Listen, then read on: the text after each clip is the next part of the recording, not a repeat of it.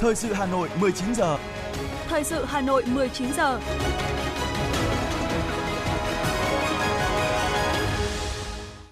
Mời quý vị và các bạn nghe chương trình thời sự tối nay thứ năm ngày 18 tháng 5 năm 2023. Những nội dung chính sẽ được đề cập đến trong chương trình kỷ niệm 133 năm ngày sinh Chủ tịch Hồ Chí Minh, lãnh đạo Đảng, Nhà nước và thành phố Hà Nội vào lăng viếng Chủ tịch Hồ Chí Minh. Bí thư Thành ủy Đinh Tiến Dũng cho ý kiến về nhiều nội dung quan trọng của thành phố và huyện Đông Anh. Chủ tịch Ủy ban nhân dân thành phố Hà Nội Trần Sĩ Thanh đối thoại với công nhân lao động.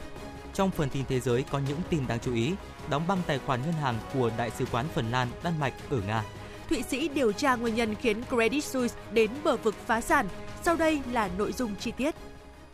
Thưa quý vị và các bạn, kỷ niệm 133 năm ngày sinh Chủ tịch Hồ Chí Minh ngày 19 tháng 5 năm 1890, ngày 19 tháng 5 năm 2023. Sáng nay, đoàn đại biểu Ban chấp hành Trung ương Đảng, Chủ tịch nước, Quốc hội, Chính phủ, Ủy ban Trung ương Mặt trận Tổ quốc Việt Nam đã tới đặt vòng hoa vào lăng viếng Chủ tịch Hồ Chí Minh và dâng hương tưởng niệm các anh hùng liệt sĩ.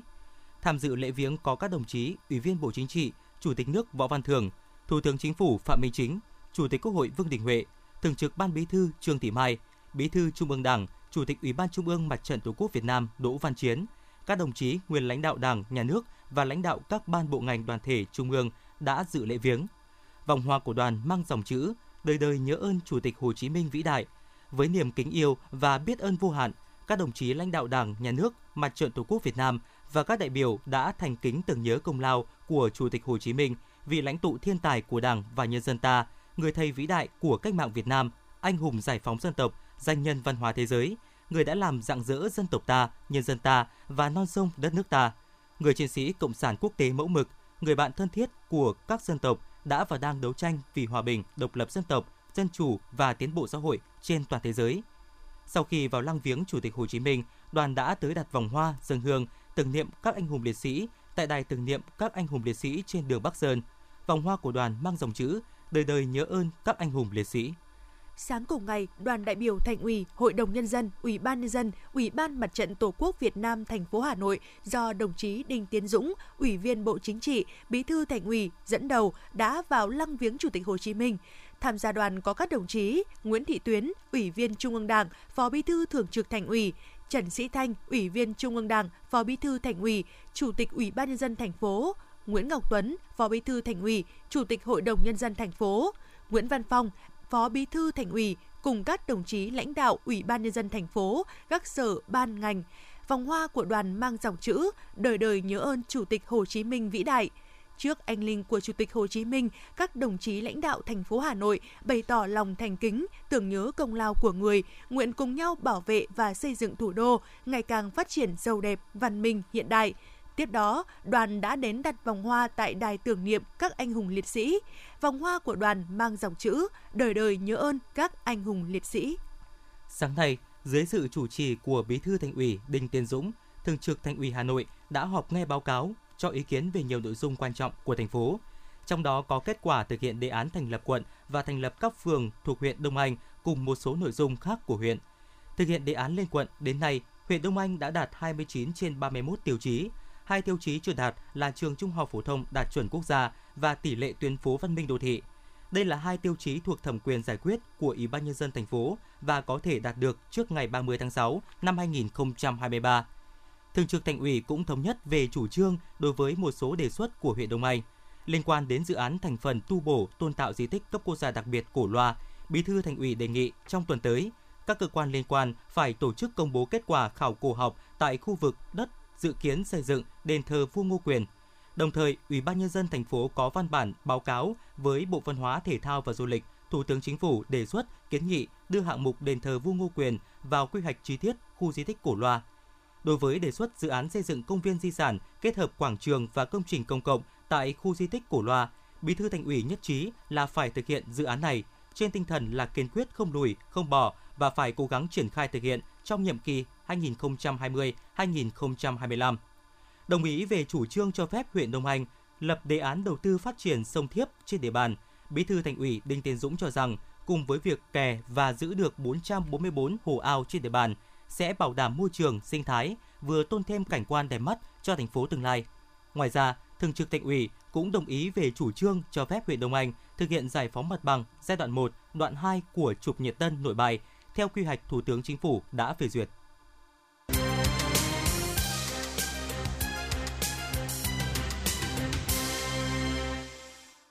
Mời quý vị và các bạn nghe tiếp phần tin. Chiều nay, Ủy viên Bộ Chính trị, Bí thư Thành ủy Đinh Tiến Dũng đã trao tặng huy hiệu 75 năm tuổi Đảng cho đồng chí Ngô Đặng Thịnh, tức Ngô Đặng Duy, đảng viên đang sinh hoạt tại chi bộ 2, Đảng bộ phường Yên Phụ, quận Tây Hồ. Cùng tham dự có nguyên Bí thư Thành ủy Phạm Quang Nghị, thay mặt lãnh đạo thành phố trân trọng trao huy hiệu cao quý của Đảng cho đảng viên lão thành Ngô Đặng Thịnh, Bí thư Thành ủy Đinh Tiến Dũng ghi nhận, đánh giá cao những đóng góp của đồng chí đối với sự nghiệp cách mạng của Đảng và quá trình xây dựng, phát triển thủ đô. Đảng viên Ngô Đặng Thịnh, sinh năm 1923 tại phường Yên Phụ, quận Tây Hồ, tham gia cách mạng từ tháng 10 năm 1947, được kết nạp Đảng năm 1949 trong suốt hơn 30 năm công tác, dù ở cương vị nào, đồng chí cũng giữ vững bản lĩnh chính trị, nêu cao tinh thần trách nhiệm, gương mẫu đi đầu, hoàn thành tốt nhiệm vụ được giao. Đảng viên Ngô Đặng Thịnh đã được tặng thưởng huân chương kháng chiến hạng 3 và nhiều bằng khen, giấy khen của Đảng, Nhà nước.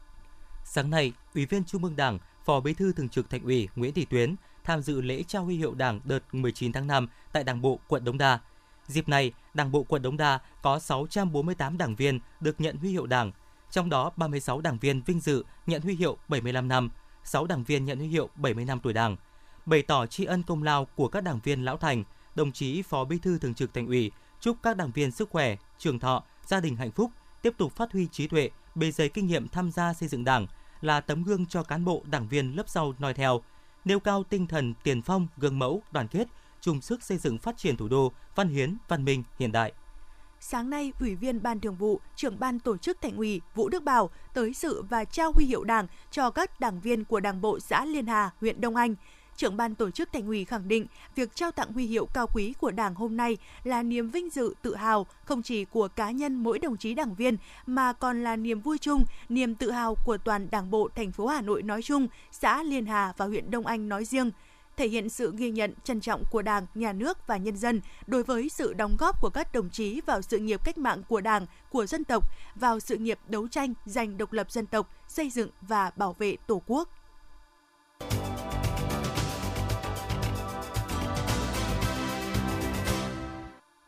Thưa quý vị và các bạn, chiều nay, 200 công nhân lao động đại diện cho trên 2,5 triệu công nhân lao động đang làm việc trên địa bàn Hà Nội đã trực tiếp đối thoại với Chủ tịch Ủy ban nhân dân thành phố Hà Nội Trần Sĩ Thành và các sở ban ngành. Hội nghị do Ủy ban nhân dân thành phố phối hợp với Liên đoàn Lao động thành phố Hà Nội tổ chức tại khu công nghiệp Nội Bài, huyện Sóc Sơn. Những kiến nghị, tâm tư, nguyện vọng của công nhân lao động đã được lắng nghe, tiếp thu và đưa ra phương án giải quyết. Phản ánh của phóng viên Hoa Mai. Với số lao động ngoại tỉnh lên tới 80%, vấn đề nhà ở xã hội giá rẻ và trường học cho con em người lao động là nỗi chăn trở lớn nhất của công nhân lao động tại buổi đối thoại. Hiện nay, thành phố có 3 khu công nghiệp là Thạch Thất Quốc Oai, khu công nghiệp Thăng Long huyện Đông Anh, Phú Nghĩa huyện Trương Mỹ. Có dự án nhà ở mới chỉ đáp ứng khoảng 20% nhu cầu về chỗ ở cho công nhân lao động. Ngoài nỗi lo an cư, công nhân lao động ngoại tỉnh còn rất khó khăn trong việc tìm trường công lập cho con em mình. Anh Nguyễn Văn Đức, Chủ tịch Công đoàn Công ty trách nhiệm hữu hạn Kaio Việt Nam và anh Nguyễn Quang Đông, công nhân Công ty trách nhiệm hữu hạn Yamaha Motor Việt Nam nói. À, hiện tại thì người lao động đang phải thuê trọ và một số phải đi đi về về, có một số là phải tự tự thuê thuê xe của ví dụ một tuyến nào đó ở Bắc Giang hay là Thái Nguyên chẳng hạn người ta lại tự bảo nhau thuê xe Đấy, đóng đóng góp hàng tháng xong để đi đi về về. Vâng nó sẽ tốn kém và khó khăn. Và khi cái sự gắn bó với cả công ty với cả doanh nghiệp nó cũng ờ, bị hạn ờ, chế vì nó xa vất vả. Tôi cũng có ý kiến với chủ tịch là như ta đã biết là các ờ, công ty tôi rất nhiều lao động ngoại tỉnh. Và con em của họ thì trước đây khi mới vào công ty thì họ tiểu học và trung học cơ sở thì không vấn đề gì cả. Khiến là tất cả khi mà lên cấp 3 thì các trường công lập lại không tiếp nhận hồ sơ. Và con của em họ lại phải vào trường dân lập này dân lập thì chi phí rất là cao. Hay là vào các cái trung tâm ờ, đào tạo nghề hoặc có thể là có nhiều người phải gửi con về quê. Ờ, do vậy là chính vì vậy là là ừ, nó có một cái gì đấy nó không công bằng đối với giữa lao động ở ngoại tỉnh và Hà Nội. Mà mặc dù họ cũng làm việc cũng rất nhiều năm gần hai chục năm ở địa bàn Hà Nội chúng ta. Bên cạnh đó, đại diện người lao động đã đặt nhiều câu hỏi với Chủ tịch Ủy ban nhân dân thành phố Hà Nội liên quan đến những vấn đề nóng như tình trạng mất an toàn giao thông, vấn đề thực phẩm bẩn trà trộn vào các khu chợ cho công nhân. Luật bảo hiểm xã hội còn nhiều bất cập, việc nợ lương của các doanh nghiệp vẫn tồn tại. Chị Nguyễn Thị Thành Thủy, công nhân công ty cổ phần Vifotech quận Long Biên nêu ý kiến. Hiện nay thì các cái ờ, việc thanh tra kiểm tra của cơ quan ờ, ban ngành thì cũng đã triển khai rồi, tuy nhiên thì nó chưa thực sự quyết liệt cho nên là vẫn còn cái tình trạng mà các doanh nghiệp là chưa thực hiện đúng các cái ờ, quy định về ờ, ờ, đối với người lao động thì tôi cũng mong rằng là sau khi có ý kiến của người lao động thì mong rằng các cấp lãnh đạo sẽ vào cuộc quyết liệt hơn nữa tổ chức nhiều các cái cuộc thanh tra kiểm tra định kỳ hoặc là đột xuất để cho doanh nghiệp mà làm tốt cái tức là bảo vệ được cái quyền lợi của người lao động. Trực tiếp trả lời các vấn đề người lao động quan tâm, Chủ tịch Ủy ban nhân dân thành phố Hà Nội Trần Sĩ Thanh đã dành một giờ để trao đổi, làm rõ các nội dung quan trọng. Chủ tịch Ủy ban nhân dân thành phố đánh giá trong tổng số các kiến nghị đã được tổng hợp trước đó và có 27 kiến nghị trực tiếp tại buổi gặp gỡ là những vấn đề sát sườn đối với đời sống của công nhân lao động. Khẳng định mong muốn có nhà để an cư, con em được đi học trường công lập của công nhân người lao động ngoại tỉnh là chính đáng. Người đứng đầu chính quyền thành phố Hà Nội nhấn mạnh, lãnh đạo thành phố Hà Nội sẽ nỗ lực đẩy nhanh tiến độ các dự án nhà ở xã hội cho người lao động. Liên quan đến vấn đề nhà ở, đây là vấn đề cực kỳ khó. Ờ, nhưng mà chủ trương chung là lãnh đạo thành phố Hà Nội ờ, sẽ có những cái trên cơ sở cái chỉ đạo của chính phủ thì thành ủy thì rồi ờ, ủy ban hội đồng mặt trận các tổ chức đoàn thể trong đó công đoàn đây đang cố gắng nỗ lực để chúng ta đẩy nhanh tiến độ các dự án tức là dành đất rồi quy hoạch có rồi bây giờ phải đẩy nhanh tiến độ trong cái bối cảnh luật các luật đang sửa đổi thì nó cũng rất nhiều cái câu chuyện mà nó gây khó khăn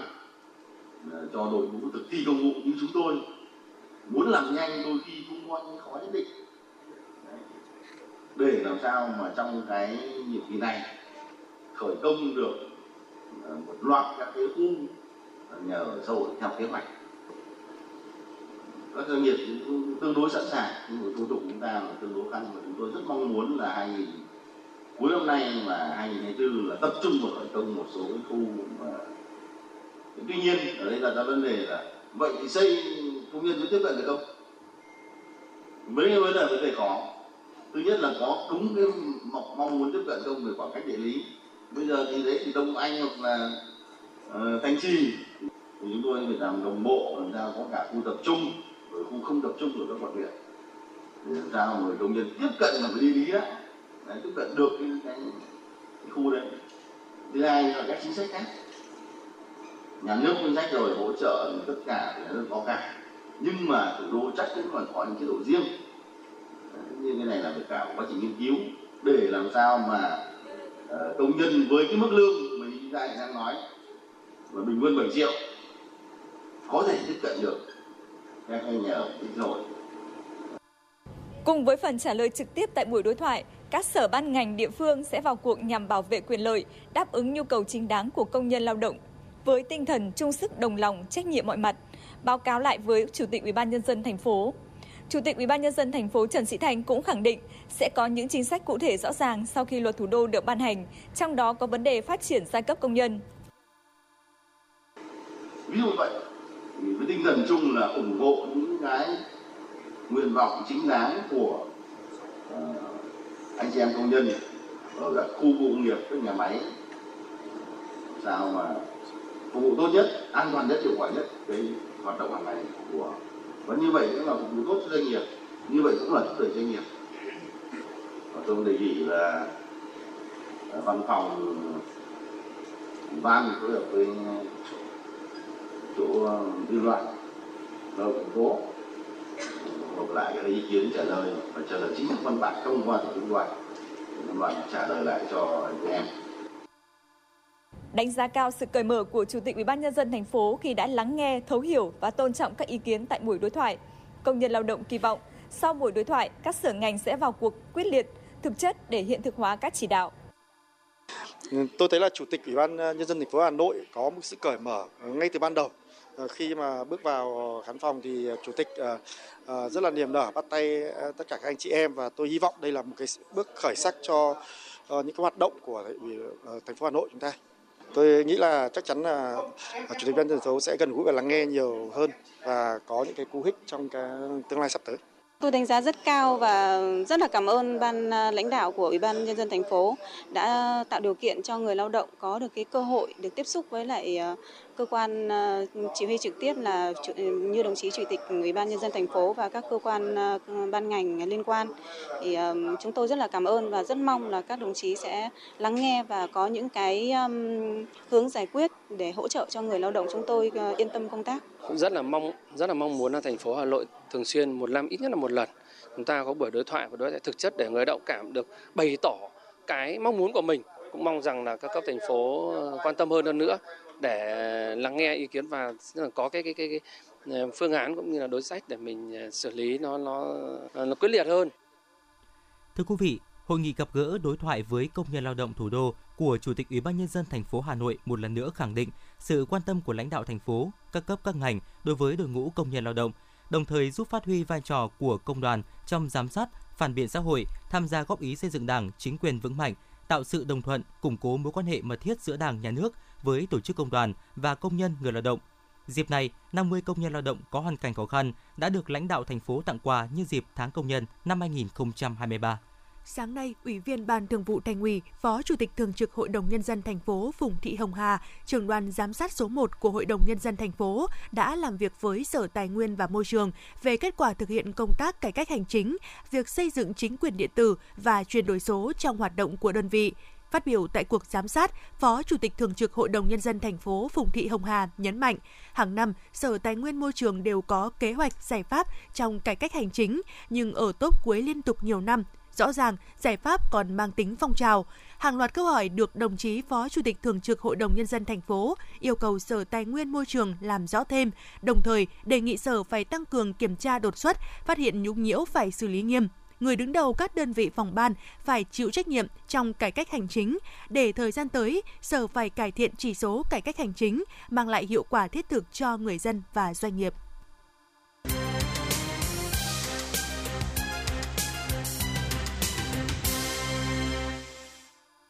Thưa quý vị và các bạn, sau hơn 2 năm triển khai thực hiện chương trình số 10 của Thành ủy với phương châm kiên quyết, kiên trì, liên tục, không ngừng, không nghỉ, Hà Nội đã huy động được sức mạnh tổng hợp của hệ thống chính trị và toàn dân tham gia phòng chống tham nhũng tiêu cực. Đặc biệt, từ khi thành lập Ban chỉ đạo Thành ủy, công tác phòng chống tham nhũng đã được triển khai quyết liệt, hiệu quả, đồng bộ, toàn diện, thận trọng, bài bản và đi vào chiều sâu, đạt nhiều kết quả quan trọng, đã tiếp tục củng cố niềm tin của nhân dân vào sự lãnh đạo của Đảng, Nhà nước, của thành phố, và được cán bộ, đảng viên và nhân dân thủ đô đồng tình, ủng hộ, đánh giá cao. Qua đó góp phần giữ vững, ổn định an ninh chính trị và phát triển kinh tế xã hội thủ đô. Ban chỉ đạo chương trình số 10 của Thành ủy cho biết công tác phòng chống tham nhũng tiêu cực thời gian vừa qua luôn được Thành ủy Hà Nội xác định là nhiệm vụ trọng tâm, thường xuyên cấp bách, phải tiến hành kiên quyết, kiên trì liên tục, không ngừng không nghỉ ở tất cả các cấp, các ngành, các lĩnh vực, đặt dưới sự lãnh đạo chỉ đạo trực tiếp, tập trung thống nhất của Đảng, qua đó đã huy động được sức mạnh tổng hợp của cả hệ thống chính trị, của toàn dân trong công tác đấu tranh phòng chống tham nhũng tiêu cực, lãng phí, góp phần giữ vững ổn định an ninh chính trị, phát triển kinh tế xã hội trên địa bàn thủ đô. Giáo sư tiến sĩ Phạm Xuân Sơn, Học viện Chính trị Quốc gia Hồ Chí Minh và một số ý kiến nhận định. Qua cái việc phòng chống tham nhũng vừa rồi, chúng ta thấy là hệ thống đó có khả năng để trừng trị cái tội tham nhũng này bất kỳ ai, bất kỳ cấp nào. Đạt được rất nhiều thành tựu kể về cả về mặt chính trị kể cả về mặt tinh thần cũng như thế là thu hồi tài sản thất thoát. Theo đó là cái kỷ luật kỷ cương trong quản lý nhà nước trên các lĩnh vực. Nó được tạo cái chuyển biến rất là rõ nét. Qua hơn 2 năm thực hiện chương trình đã góp phần nâng cao vai trò trách nhiệm của cấp ủy chính quyền và tính tiên phong gương mẫu của cán bộ đảng viên, trước hết là người đứng đầu trong công tác phòng chống tham nhũng tiêu cực, các cơ quan đơn vị đã tổ chức 3.208 cuộc tuyên truyền pháp luật về phòng chống tham nhũng tiêu cực với 81.448 lượt người tham gia. Thực hiện chuyển đổi vị trí công tác của cán bộ công chức viên chức nhằm phòng ngừa tham nhũng với 1.154 trường hợp. Đáng chú ý, Thường trực Thành ủy, Ban chỉ đạo đã tập trung chỉ đạo xử lý 47 vụ việc vụ án tham nhũng tiêu cực nghiêm trọng, phức tạp, dư luận xã hội quan tâm. Tiến sĩ Đinh Văn Minh, vụ trưởng vụ pháp chế thanh tra chính phủ nhận định. Cùng với sự hoàn thiện cơ chế để tránh được các cái lỗ hổng thì quan trọng là chúng ta phải, phải tạo ra một cái đội ngũ con người tốt để thực hiện các cái cơ chế đó. Theo ban chỉ đạo chương trình số 10 của Thành ủy, trong những năm tới, cùng với quá trình hội nhập quốc tế sâu rộng, hành vi tham nhũng sẽ càng ngày càng tinh vi phức tạp, khó lường. Để phát huy sức mạnh tổng hợp của cả hệ thống chính trị và nhân dân, Ban chỉ đạo sẽ tập trung triển khai 9 nhiệm vụ trọng tâm, trong đó sẽ nâng cao vai trò trách nhiệm, tính tiên phong gương mẫu của cấp ủy, tổ chức đảng và cán bộ đảng viên, trước hết là người đứng đầu, chính quyền, cơ quan, tổ chức đơn vị. Cùng với đó, đẩy mạnh tuyên truyền giáo dục về phòng chống tham nhũng tiêu cực, kiên trì xây dựng văn hóa tiết kiệm, không tham nhũng lãng phí của cán bộ, đảng viên và nhân dân thủ đô. Tiếp tục xây dựng hoàn thiện đồng bộ các quy định theo thẩm quyền thành phố về quản lý kinh tế xã hội, phòng chống tham nhũng tiêu cực, xây dựng Đảng và hệ thống chính trị trong sạch vững mạnh, kịp thời khắc phục những bất cập, bịt kín những khoảng trống kẽ hở để không thể tham nhũng, tăng cường công tác kiểm tra giám sát, thanh tra kiểm soát quyền lực, siết chặt kỷ luật kỷ cương, xây dựng đội ngũ cán bộ các cấp có đủ phẩm chất năng lực và uy tín đáp ứng yêu cầu nhiệm vụ. Ban chỉ đạo cũng sẽ tập trung lãnh đạo chỉ đạo, phát hiện xử lý nghiêm minh kịp thời các vụ việc, vụ án tham nhũng, xử lý ngăn chặn có hiệu quả tình trạng gây phiền hà nhũng nhiễu đối với người dân doanh nghiệp trong giải quyết công việc, nâng cao hiệu quả thu hồi tài sản tham nhũng, đẩy mạnh cải cách hành chính, ứng dụng công nghệ thông tin, thực hiện nghiêm các quy định về công khai minh bạch và trách nhiệm giải trình, kiểm soát có hiệu quả tài sản thu nhập của người có chức vụ quyền hạn, Cùng với đó sẽ tiếp tục kiện toàn tổ chức bộ máy, nâng cao năng lực hiệu quả hoạt động của các cơ quan đơn vị có chức năng phòng chống tham nhũng, tăng cường hiệu quả công tác phối hợp của cơ quan nội chính, phát huy đầy đủ vai trò trách nhiệm của mặt trận Tổ quốc, các tổ chức chính trị xã hội, xã hội nghề nghiệp, các cơ quan truyền thông, báo chí và nhân dân trong công tác phòng chống tham nhũng tiêu cực, thực hành tiết kiệm chống lãng phí, thực hiện tốt công tác bảo vệ người tố cáo tiêu cực tham nhũng qua đó tiếp tục kiên quyết, kiên trì, đấu tranh ngăn chặn, đẩy lùi tham nhũng tiêu cực quyết liệt hơn, mạnh mẽ, hiệu quả hơn nhằm góp phần ổn định chính trị, đảm bảo an ninh, trật tự để xây dựng phát triển thủ đô và đất nước.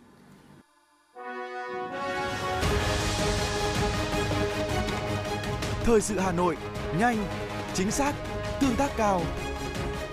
Thời sự Hà Nội, nhanh, chính xác, tương tác cao.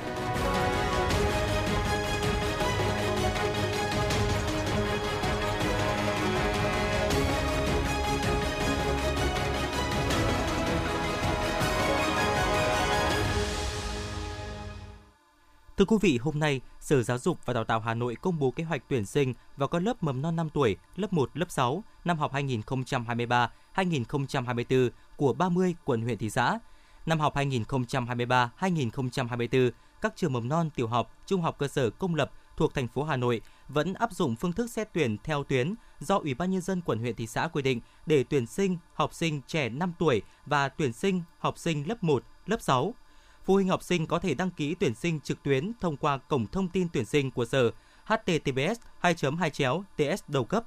hà nội gov vn hoặc trực tiếp đến trường nộp hồ sơ tuyển sinh.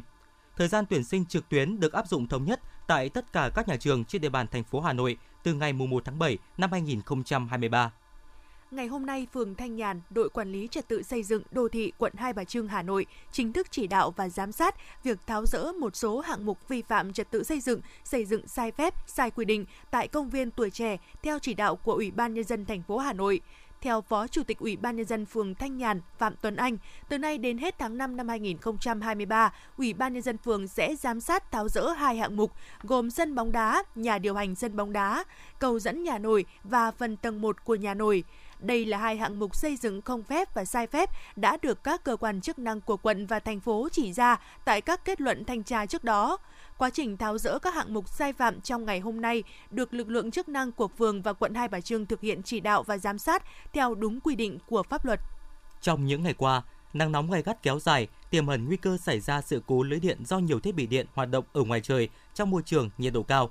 Một số đường dây trạm biến áp vận hành bị quá tải ở một số thời điểm – Tổng công ty Điện lực thành phố Hà Nội EVN Hà Nội đã tăng cường 100% quân số, ứng trực 24 trên 24 giờ để sẵn sàng khôi phục nhanh nhất có thể các sự cố về điện. Để tránh quá tải cục bộ gây gián đoạn việc cung cấp điện, EVN Hà Nội khuyên cáo khách hàng, các cơ quan công sở và nơi sản xuất cùng chung tay sử dụng điện tiết kiệm, hiệu quả, tắt bớt các thiết bị điện không cần thiết và hạn chế sử dụng thiết bị có công suất lớn vào giờ cao điểm từ 11 giờ 30 đến 14 giờ 30 và từ 20 giờ đến 22 giờ hàng ngày.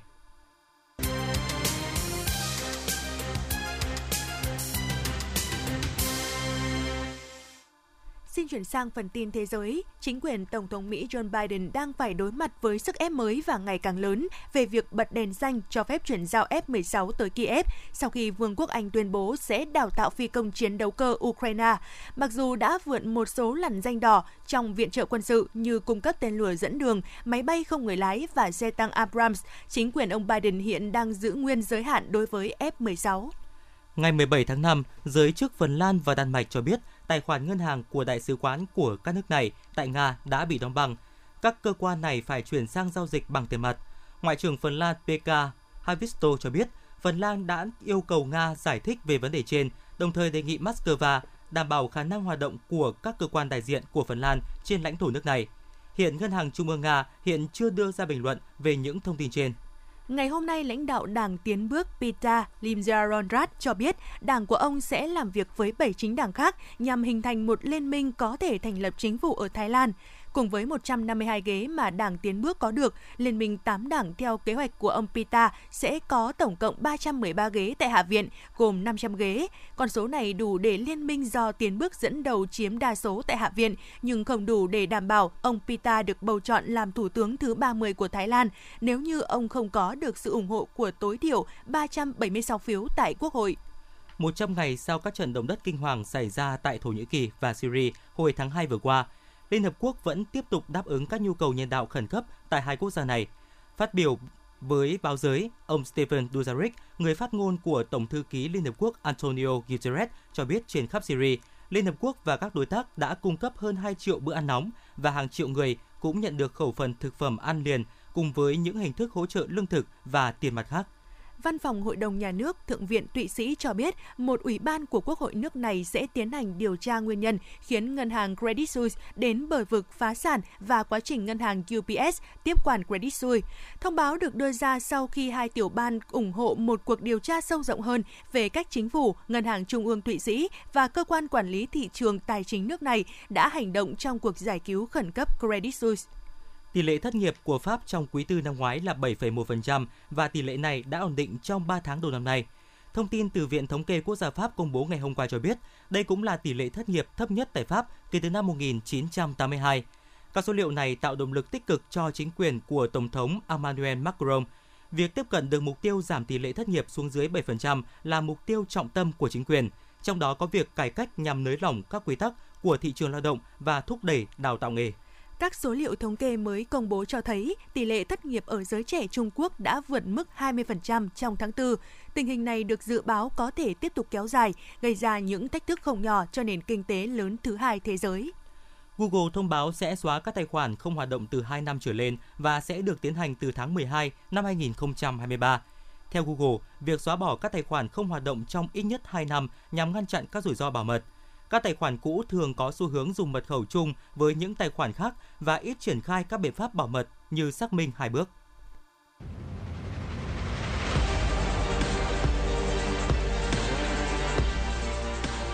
Bản tin thể thao Bản tin thể thao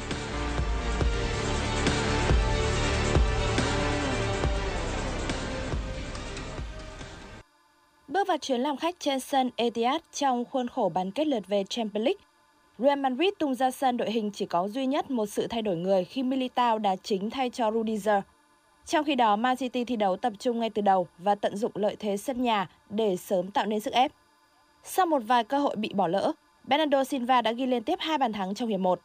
Sang hiệp 2, Man City chủ động thi triển lối đá phòng ngự phản công. Real Madrid dù nỗ lực nhưng cũng không có nhiều cơ hội tiếp cận khung thành Ederson. Ngược lại, Man City có thêm hai bàn thắng với một tình huống phản lưới nhà của Militao cùng pha lập công của Alvarez. Thắng đậm 4-0 ở lượt về và có thắng lợi 5-1 sau hai lượt trận trước Real Madrid. Man City giành quyền vào chung kết Cúp C1 châu Âu để đối đầu với Inter Milan vào ngày 10 tháng 6 tới.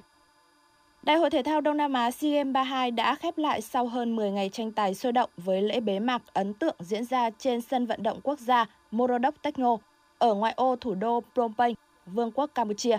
Điểm nhấn của đêm bế mạc là màn trình diễn đại cảnh linh hồn võ Lapokato với sự tham gia của hàng nghìn võ sinh và diễn viên. Cùng với đó là màn trình diễn ca khúc tự hào Campuchia hay Yêu những gì Campuchia có, Cambodian Pride, ca khúc chính thức của đại hội lần này. Vận động viên bơi Khoa Trinh Wen người Singapore và vận động viên vô vi nam Chok Rasme người Campuchia được vinh danh và trao thưởng danh hiệu vận động viên xuất sắc nhất đại hội. Kết thúc SEA Games 32, Việt Nam xếp nhất toàn đoàn trên bảng tổng sắp huy chương với 136 huy chương vàng, 105 huy chương bạc và 118 huy chương đồng. Đây là lần thứ ba trong lịch sử các kỳ SEA Games, đoàn thể thao Việt Nam đứng nhất toàn đoàn, nhưng là lần đầu tiên dẫn đầu bảng tổng sắp huy chương ở một kỳ đại hội diễn ra ngoài đất nước. Tại tư cách giải quần vợt Italia mở rộng 2023, trước tay vợt có sức trẻ lại đang duy trì phong độ khá tốt là Hogerun, Novak Djokovic ngay lập tức gặp khó khăn từ set đầu tiên. Nole đánh hỏng rất nhiều và sớm để đối thủ dẫn 1-4. Những nỗ lực sau đó chỉ giúp tay vợt người Serbia có thêm game thắng trước khi thất bại 2-6 trong set 1. Sang set 2, Djokovic vươn lên dẫn 4-2 nhưng sau đó lại bị đối thủ đòi lại break để rút ngắn tỷ số xuống 4-5. Đúng lúc này, trời mưa to khiến trận đấu tạm hoãn. Khi cuộc đọ sức trở lại, Nole đã lập tức bẻ thêm một game giao bóng của Run và giành chiến thắng trong set 2. Tuy vậy, ở set quyết định, Djokovic gần như không thể có thêm break và phải nhận thua 2-6. Tay vợt người Serbia đã có sự khởi động không như ý trước thềm Roland Garros khi anh chưa có danh hiệu nào trong mùa giải đất nện 2023. Dự báo thời tiết đêm nay và ngày mai, khu vực trung tâm thành phố Hà Nội ít mây, đêm không mưa, ngày nắng nóng gay gắt, gió tây nam đến nam cấp 2, nhiệt độ cao nhất từ 36 đến 38 độ, nhiệt độ thấp nhất từ 27 đến 29 độ. Quý thính giả vừa nghe chương trình thời sự của Đài Phát thanh Truyền hình Hà Nội, chỉ đạo nội dung Nguyễn Kim Khiêm, chỉ đạo sản xuất Nguyễn Tiến Dũng, tổ chức sản xuất Vương Truyền, đạo diễn Kim Hoành, phát thanh viên Quang Minh Thúy Hằng cùng kỹ thuật viên Kim Thoa thực hiện. Thân mến chào tạm biệt.